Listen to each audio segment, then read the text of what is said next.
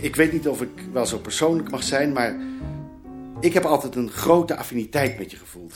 Misschien wel omdat we precies op dezelfde dag geboren zijn. Zij het met twintig jaar verschil. Ik herken in jou een groot verantwoordelijkheidsbesef tegenover de mensen die aan je zijn toevertrouwd. En, en tegelijkertijd het gevoel in het contact met die mensen voortdurend te falen. Jij hebt een levensstrategie om de dingen leuk te maken door ontzettend ijverig te zijn. Je, je hebt een grote scheppings- en dus ook geldingsdrang. En je hebt een opvallend invoelingsvermogen. Dat gemakkelijk ontaart in ongebreideld psychologiseren. Kortom, voor mij is je afscheid een persoonlijk verlies. Nog afgezien van al je andere verdiensten. Vader is moe gestreden. En, ik sta er voortaan alleen voor. Eh, Toch vind ik, net als jij, denk ik, dat we ons niet door zulke gedachten moeten laten terneerslaan. Elk afscheid houdt ook weer de belofte in van iets nieuws. Vandaar dit krap bier. Om de overgang wat gemakkelijker te maken. Je krijgt 24 uur om hem op te drinken. Dan ben je van ons los. En dan begin je aan een nieuw leven met de eerste bladzij van een roman die Het Bureau zal heten. Allemachtig. Dank je wel. Geuze Lambiek, Straffe Brugse, Sjoefer, Geuze Girardin. Dat zijn literflessen.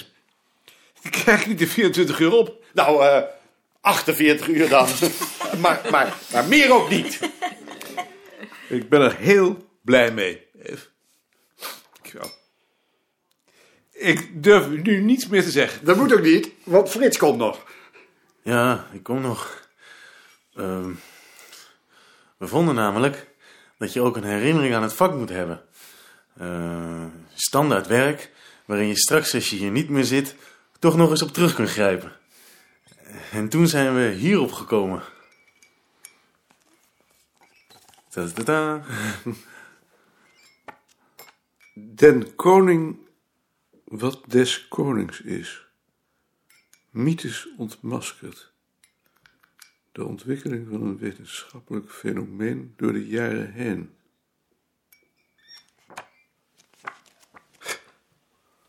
Dat zijn mijn artikelen.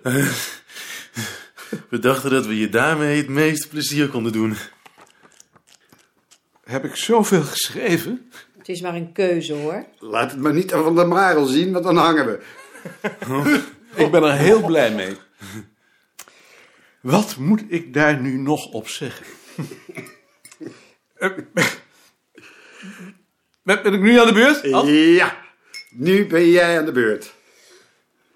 Ehm, eh, laat ik beginnen met jullie te bedanken.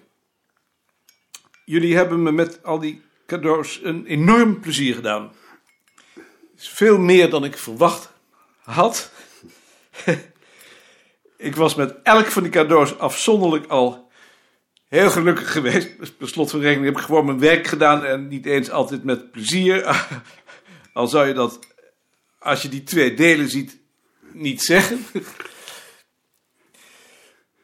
Ehm, plezier had ik er eigenlijk alleen in op de ogenblikken dat ik het gevoel had dat ik er niet alleen voor stond. Dat was gelukkig vaak. Dankzij jullie. Jullie zouden dus eigenlijk in die cadeaus moeten delen. Ad heeft eraan herinnerd hoe stuurloos we in het begin waren. Ehm, het vak moest opnieuw gedefinieerd worden. We hebben daar jaren over gedaan. En als ik toen niet de steun van Bart en Ad en later van Sien had gehad, dan, dan, dan had ik daar niets van terechtgebracht. Dat het nu een duidelijk gestructureerd geheel is, is vooral ook aan hun kritische hulp te danken. En dat het gedragen wordt door een hechte, kwalitatief sterke afdeling, is in de eerste plaats jullie verdienste. En ik bedoel van jullie allemaal. Eve heeft wel een aardige karakteristiek van mij gegeven, maar Eh, Ik ben me heel goed bewust dat, dat, dat jullie, de een meer dan de ander, niet altijd ehm, gemakkelijk met mij hebben gehad. Ehm, ik kan daar niet veel aan doen. Het is mijn karakter. Ik ben iemand die zich extreem bedreigd voelt en altijd bezig is zich daartegen te wapenen. Voor jullie betekende dat dat ik jullie behandeld heb als een Gideonsbende. Ik sloot de afdeling af tegen de buitenwereld. eh, Veel meer dan goed voor jullie was. En ik stelde ongewoon hoge eisen aan de kwaliteit van jullie werk. Om haar onkwetsbaar te maken voor de dreiging die ik van de buitenwereld voelde. Dat heeft zijn voordelen. Ik denk dat er niet gemakkelijk een tweede afdeling is te vinden die zo goed is. Maar het is voor jullie natuurlijk ook een druk geweest. Toen Beerta een broerte had gehad, had ik een gevoel van bevrijding. Hoewel hij toch een van de meest tolerante mensen was die je kunt denken. Ik kan me voorstellen dat jullie dat straks ook hebben. En ik kan het je moeilijk kwalijk nemen. Alleen hoop ik dat het tijdelijk is. En ik hoop dat mijn opvolger het jullie gemakkelijker zal maken en dat hij een socialer mens zal zijn. Dat lijkt me het voordeel van mijn vertrek. Het is zo genoeg geweest. Het gaat jullie goed.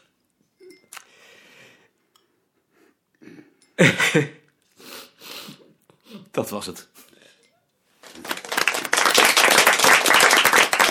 Zullen we het nu dan maar afsluiten? Dan zien we elkaar vanavond weer terug om 7 uur.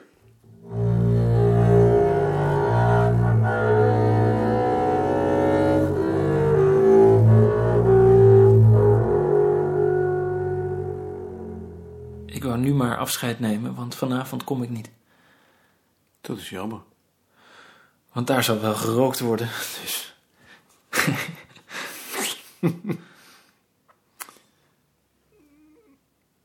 Maar ik zie je nog wel eens? Ik denk het wel. Ja. Ik heb het eh, op prijs gesteld dat je mij daar straks ook nog genoemd hebt. Maar dat lag toch voor de hand? Jawel, maar ik stel het toch op prijs. Dank je wel. Dag Bart. Terwijl Bart zich afwendde, bleef hij achter met het gevoel alles verkeerd te hebben gedaan.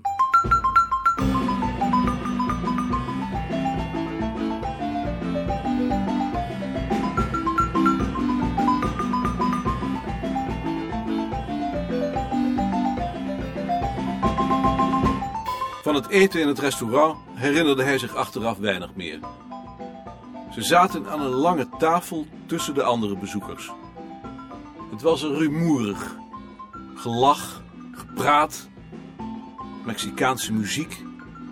En naarmate het later werd en het daglicht dat door de ramen viel overging in de avondschemer, leek het of de wereld steeds kleiner werd. Hij zat in het midden, tegen de muur, tussen Nicolien en Tjitske en tegenover Eve. En hij praatte vooral met Eve. Met het gevoel dat de mensen om hem heen, nu hij hun baas niet meer was, een soort vrienden waren geworden.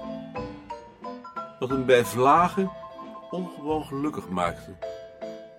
Geleidelijk wegzakkend in een dromerige afwezigheid, keek hij van een grote afstand de tafel rond langzaam drinkend van zijn glas, zich verbazend over zijn gevoelens, alsof hij zich nu pas ten volle realiseerde hoeveel sympathie hij had voor de mensen tussen wie hij al die jaren verkeerd had.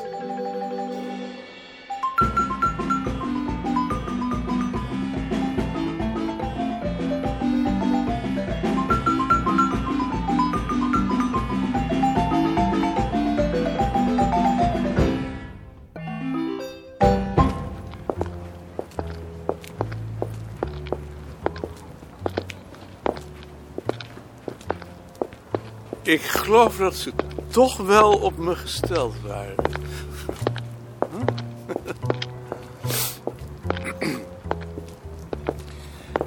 Had jij niet die indruk? Ik weet het niet.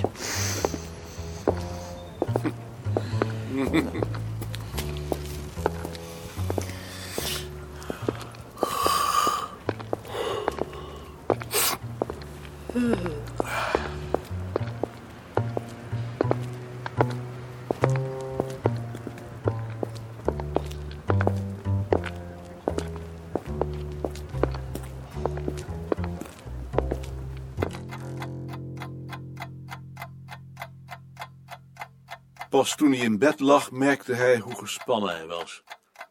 En hij sliep dan ook pas in toen de muggen kwamen en de merel begon te zingen.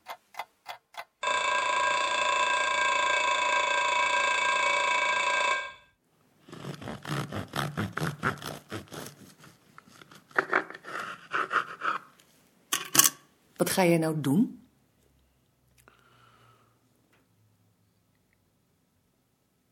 Daar heb ik nog niet over nagedacht. Je gaat toch niet afruimen? Dat zal ik wel doen. Nee, Of had je wel willen afruimen? ik denk dat ik dat wel gedaan had. Maar het is toch geen zondag? Nee, dat is waar. Dus waarom zou je dan nu ineens gaan afruimen? Omdat ik nu natuurlijk niets meer te doen heb. Maar doe je het dan ook zoals ik? Want eerst moeten de katten een beetje boter hebben... en Josephine wil altijd wat van de kruimels eten. Ik doe het allemaal volgens een vast patroon. Ik zal het wel op mijn eigen manier doen. Dan doe ik het liever zelf. Goed. Of wil jij het doen? Nou, maar niet meteen willen beslissen. Dat groeit toch vanzelf? Maar dan moet het wel zoals ik het wil. Natuurlijk, Want anders wil ik het niet. dat begrijp ik. Maar jij mag beslissen. Dus, wat doe je nou? Nu doe ik nog niets. Doe jij even open. Ik ben nog niet aangekleed. Nou, gauw dan. Anders is hij weer weg.